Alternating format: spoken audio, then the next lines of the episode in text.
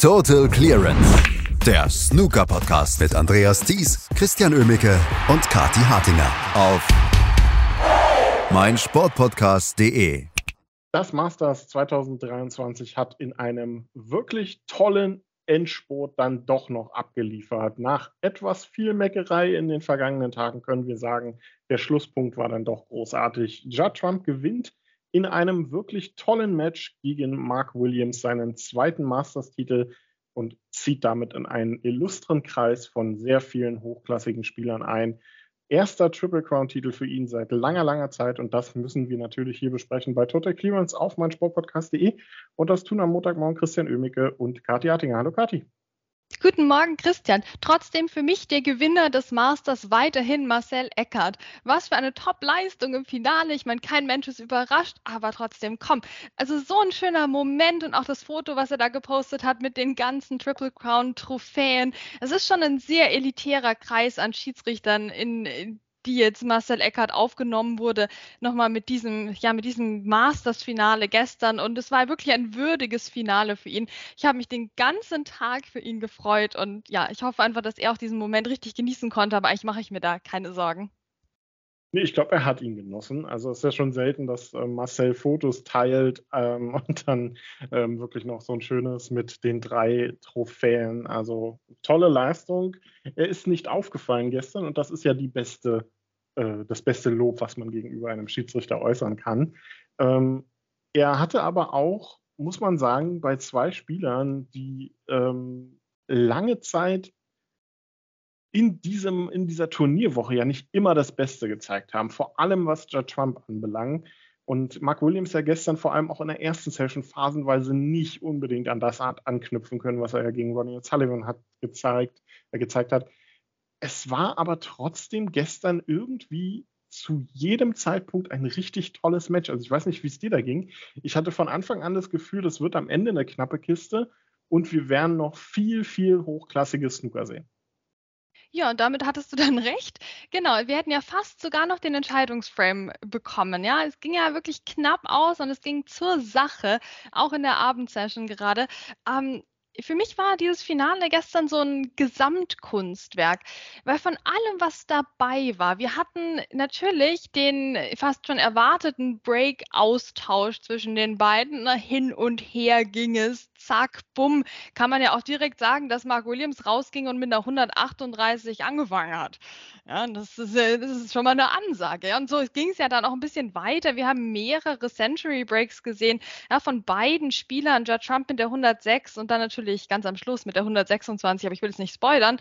Und äh, Mark Williams hat dann auch nochmal eine 100 gespielt und eine 107. Ja, also das hatten wir auf der einen Seite und noch viele weitere Breaks ähm, dazu. Auf der anderen Seite hatten wir auch einen taktischen Austausch. Wir hatten einen ultra langen Frame, wo wirklich gekämpft wurde und der mehrmals zu kippen drohte, dieser Frame, ähm, eine, fast eine Stunde lang. Ne? Also das war ein Beackern, ein gegenseitiges und eine, eine Lehrstunde in Matchplay, wo Ja Trump mich auch insbesondere total beeindruckt hat. Ähm, wir hatten zwischendurch auch immer mal, immer mal wieder ein paar Fehler. Ja, das überrascht uns auch wieder nicht nach dieser Masters-Woche, ähm, dass jetzt nicht von, von Frame 1 bis Frame 17 alles nur hochklassig war, aber es war einfach einfach von allem was dabei. Ein richtig schöner Mix und an sich schon ein guter Rückblick auf die ganze Woche, finde ich. Der 14. Frame war das, der, dieser Mammut 57 Minuten dauernde Schlagabtausch, den sich die beiden da geliefert haben. Und der kam ja zu einem Zeitpunkt, in dem das gesamte Match zu kippen drohte. Denn ähm, die erste Session hatte Judd Trump ja weitgehend dominiert, lief dann am Ende noch Gefahr, vielleicht doch noch nur mit einem Unentschieden rauszugehen, führte ja dann 5 zu 3 und am Abend war ja Mark Williams eigentlich der vor allem zu Beginn deutlich stabilere Akteur. Ne? Holte sich mit tollen Breaks da drei, vier Frames hintereinander weg. Judd Trump mal zwischendurch mit einem. Und dann ging ja Mark Williams mit 7 zu 6 erstmals in Führung. Und Judd Trump war auf einmal mit einem Rückstand konfrontiert. Und dann kam ja dieser Mammut-Frame, der sich eigentlich wie ein Entscheidungsframe anfühlte und letztendlich auch so ein Stück weit einer war. Denn Kati, ich glaube, wenn Mark Williams den gewonnen hätte, würden wir heute über einen anderen Sieger sprechen. Ich würde auch sagen, ne? ich meine, klar, rückblickend, wer weiß es schon, vielleicht hätte dann ansonsten Judd Trump noch ein Maximum Break gespielt, wir wissen es nicht, aber es war definitiv wieder so einer von diesen Frames, wo allen klar ist im Raum, ja, egal ob Riesenfan oder gerade zum ersten Mal bei einem Finale, ähm, dass das ein ultra wichtiger Frame ist und die Konzentration von den beiden fand ich beeindruckend über diese 57 Minuten hinweg und insbesondere eben Judd Trump, ne, der der hinten raus den Mark Williams nur genervt hat, nur genervt hat mit einer bewundernswerten Konsequenz.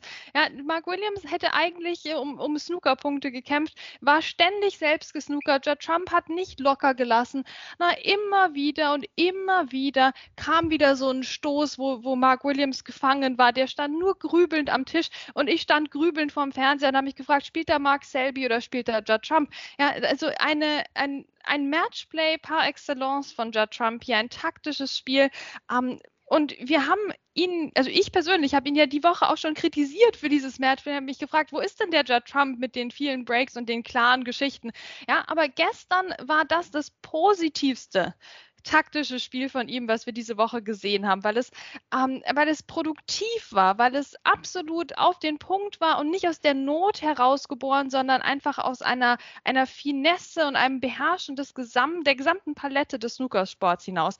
Also sehr beeindruckender Frame von beiden, aber halt ja, mit dem besseren Ende für Judd Trump und das verdientermaßen ist auch ein bisschen eine Kampfansage an alle anderen. Ne? Ich meine, dass Judd Trump Titel im Hurra-Stil gewinnen kann, das haben wir ja nur schon ein paar Mal gesehen. Aber wenn er jetzt das auch noch in Mark Selby-Style macht, dann wird es irgendwann kritisch für die anderen, ne? weil das zieht sich ja auch so ein bisschen durch die gesamte Turnierwoche. Gegen Ryan Day noch am Ende wirklich irgendwie noch diesen, diesen letzten dritten Gang gefunden, um das Match zu gewinnen. Gegen Barry Hawkins genauso. Ähm, Im Halbfinale gegen Stuart Bingham, das er ja dominiert hat, zumindest von, äh, vom, vom Ergebnis her. Aber innerhalb der Frames musste er da dann doch immer wieder kämpfen. Und gestern dann auch noch dieser Schlusssport, nachdem Mark Williams ja 7-6 und 8-7 dann in Führung war. Also das ist schon beeindruckend, auch wo Judd Trump das hergenommen hat auf einmal. Und wenn er das so weiterspielt und sowohl im Judd Trump-Stil als auch im Mark Selby Trump, Bump oder wie auch immer man das dann nennen möchte, spielt, dann ist das für die Gegner ja sicherlich auch eine unangenehme Kampfansage. Ja, das ist eine extrem schlechte Nachricht, ne? Und also für die Gegner, also extrem gute Nachricht für Judd Trump. Und ähm, es, es zeugt davon, dass bei ihm wieder ein Aufwärtstrend halt auch da ist, wenn er das beherrscht. Und er hat ja selbst im Interview nachher auch gesagt, wie, wie stolz er auf diesen Sieg ist und wie besonders das für ihn auch ist, weil man ihn halt die ganze Woche nicht vom Tisch wegbekommen hat. Ich glaube, das ist wirklich diese Standfestigkeit des Judd Trumps. Und wenn er aus seiner Formkrise ähm, mit, mit, diesem, mit diesen Fähigkeiten rausgeht, ja, dann puh, da können sich die anderen aber wirklich warm anziehen. Ähm, ein, eine Meisterleistung im taktischen Bereich und eben gestern auch in Kombination mit dem Breakbuilding und auch mit dieser Resilienz eben, dass du den vom Tisch hättest wegkratzen müssen und es hätte trotzdem nicht gereicht. Er hätte das Match noch gewonnen. Ähm, eine, ja, eine, eine Sternstunde für, für Judd Trump-Fans, kann man wirklich sagen. Und er spielt halt weiterhin auch diesen sehr attraktiven Snooker. Also da, da guckst du ja auch gerne zu. Da kann man sich wirklich nicht beschweren. Ähm, und Mark Williams, ich meine, nach diesem Mammut-Frame kam der zurück an den Tisch und hat nur 107 gespielt. Auch das zeugt von der Klasse, über die wir eigentlich gar nicht reden müssen, weil das steht so fest. Ne? Das steht schon so in den Geschichtsbüchern, auch wenn er jetzt diesen Rekord nicht geschafft hat, dieses Jahr mit dem längsten Abstand zwischen den Masters-Titeln. Ähm, sei es drum. Ne? Das war ein, ein, ein, eine tolle Leistung, wie er das Spiel langsam in seine Richtung gedreht hat, auch wenn es am Schluss dann nicht ganz gereicht hat, weil Judd Trump dann eben auch mal wieder die Konzentration behalten hat und im 18. Frame sogar noch diese 126 gespielt hat. Und dann, dann, dann, weißt du, dann wollte ich ihm zwei Trophäen geben. Also so eine schöne Leistung vom Judd Trump. Naja, also ich glaube, eine Trophäe hätte auch Mark Williams verdient gehabt für diese ganze Turnierwoche.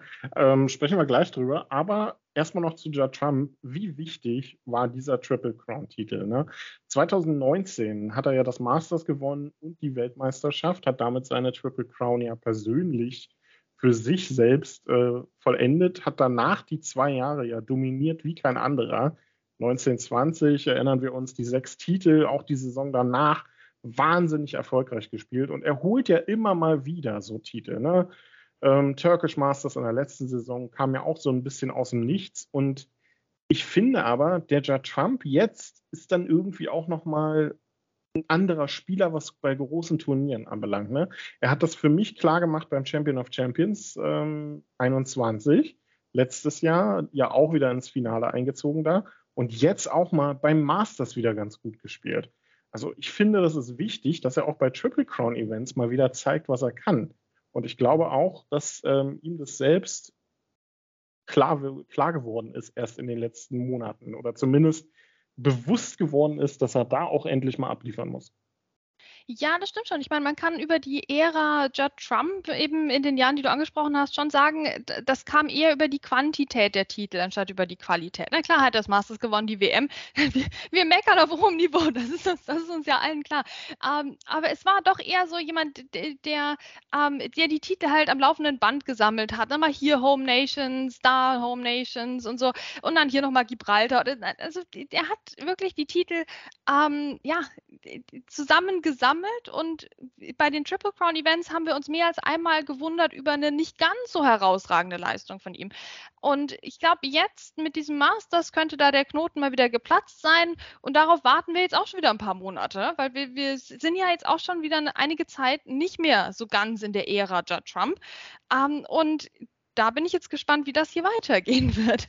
Er hat auf jeden Fall es jetzt geschafft, hier sogar einen, einen Triple Crown-Titel mehrfach zu gewinnen.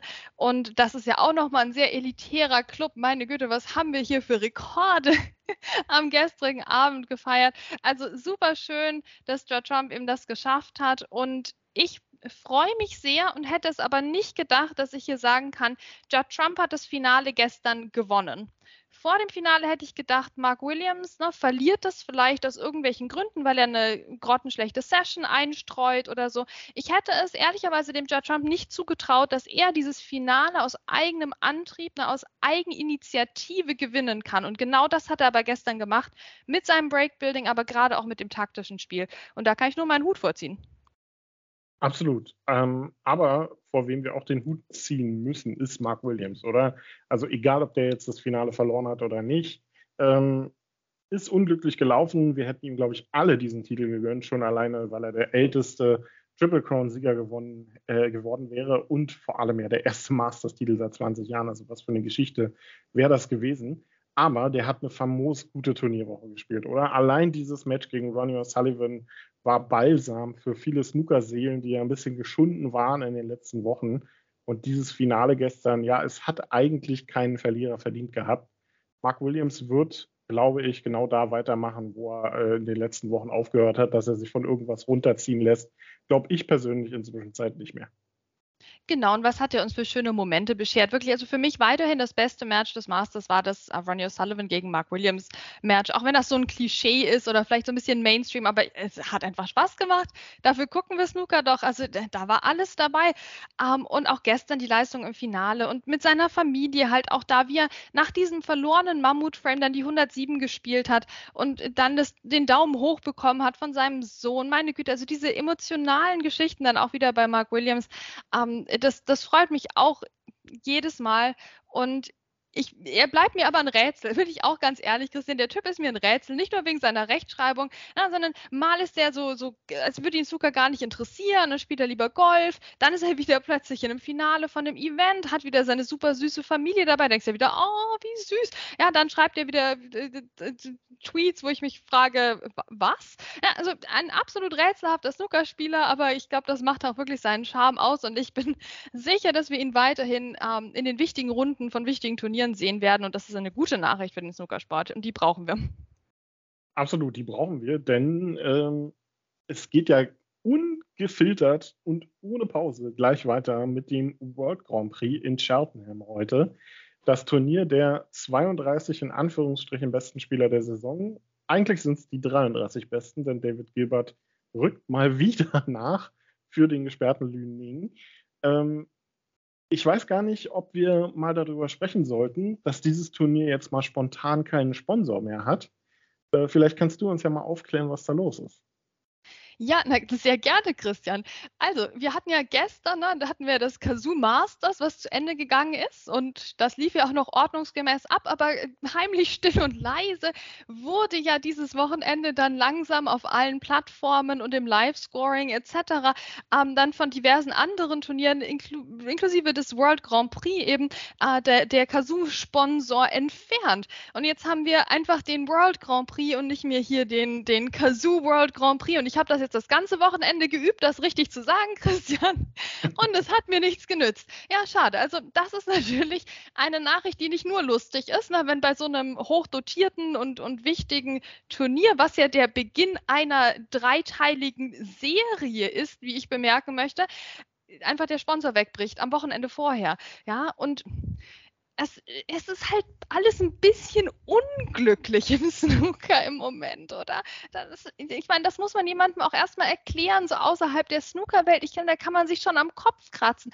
Ja, als ja Kazoo langsam angefangen hat, immer und immer mehr Turniere zu sponsern, inklusive der Weltmeisterschaft, hinter der jetzt auch Fragezeichen stehen, ähm, da haben ja viele schon darauf hingewiesen, hey, guckt mal, das ist so ein ähm, äh, Autohändler, ne? Und das sieht jetzt bei denen nicht besonders gut aus mit den Gewinnen und so. Die sind in finanziellen Schwierigkeiten. Ist das eine gute Idee, sich jetzt so auf die zu verlassen? Und im Snooker meinte man offensichtlich, ja, das ist eine gute Idee. Und ja, jetzt merken wir langsam, es war keine gute Idee. Und auch hier, wie ähnlich wie im Manipulationsskandal, sehen wir ja auch wieder, dass ne, Leute haben gewarnt und zwar nicht nur einfach so, weil sie jetzt Autos doof finden oder so, sondern mit Blick auf die Geschäftsergebnisse von Kazoo. Also in dem Sinne kommt auch diese Nachricht jetzt wieder nicht ganz überraschend.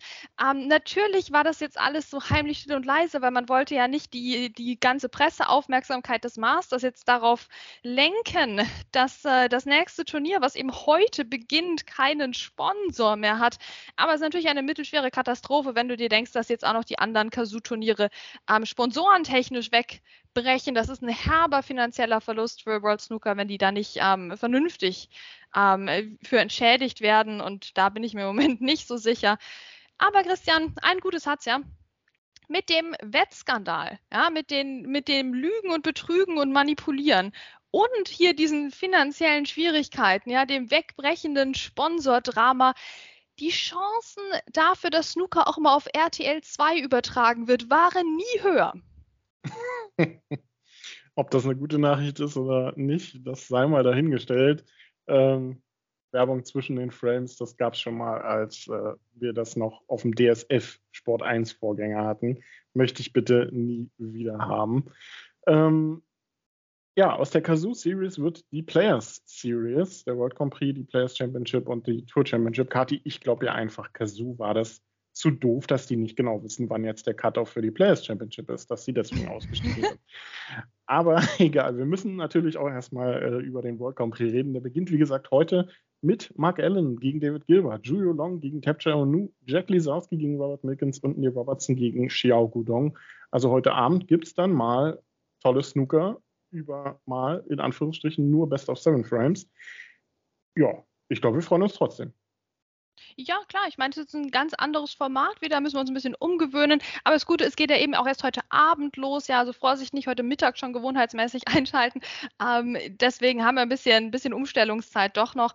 Und da kann man sich nicht beschweren über das Line-Up, also ganz ehrlich. Ähm, ich muss schon sagen, ich finde es ein bisschen nervig, dass schon wieder David Gilbert nachrückt. Da hätte man auch immer jemand anderem die Chance geben können. Aber gut, der Mann ist halt immer living life on the edge. Ne? Der ist immer am, am Cut-Off unterwegs bei allen wichtigen, ähm, bei allen wichtigen Turnieren und, und äh, anderen Ranking-Entscheidungen. Also das ist, glaube ich, seine Superpower einfach. Und ja, gut, schauen wir mal, wie weit er diesmal kommt.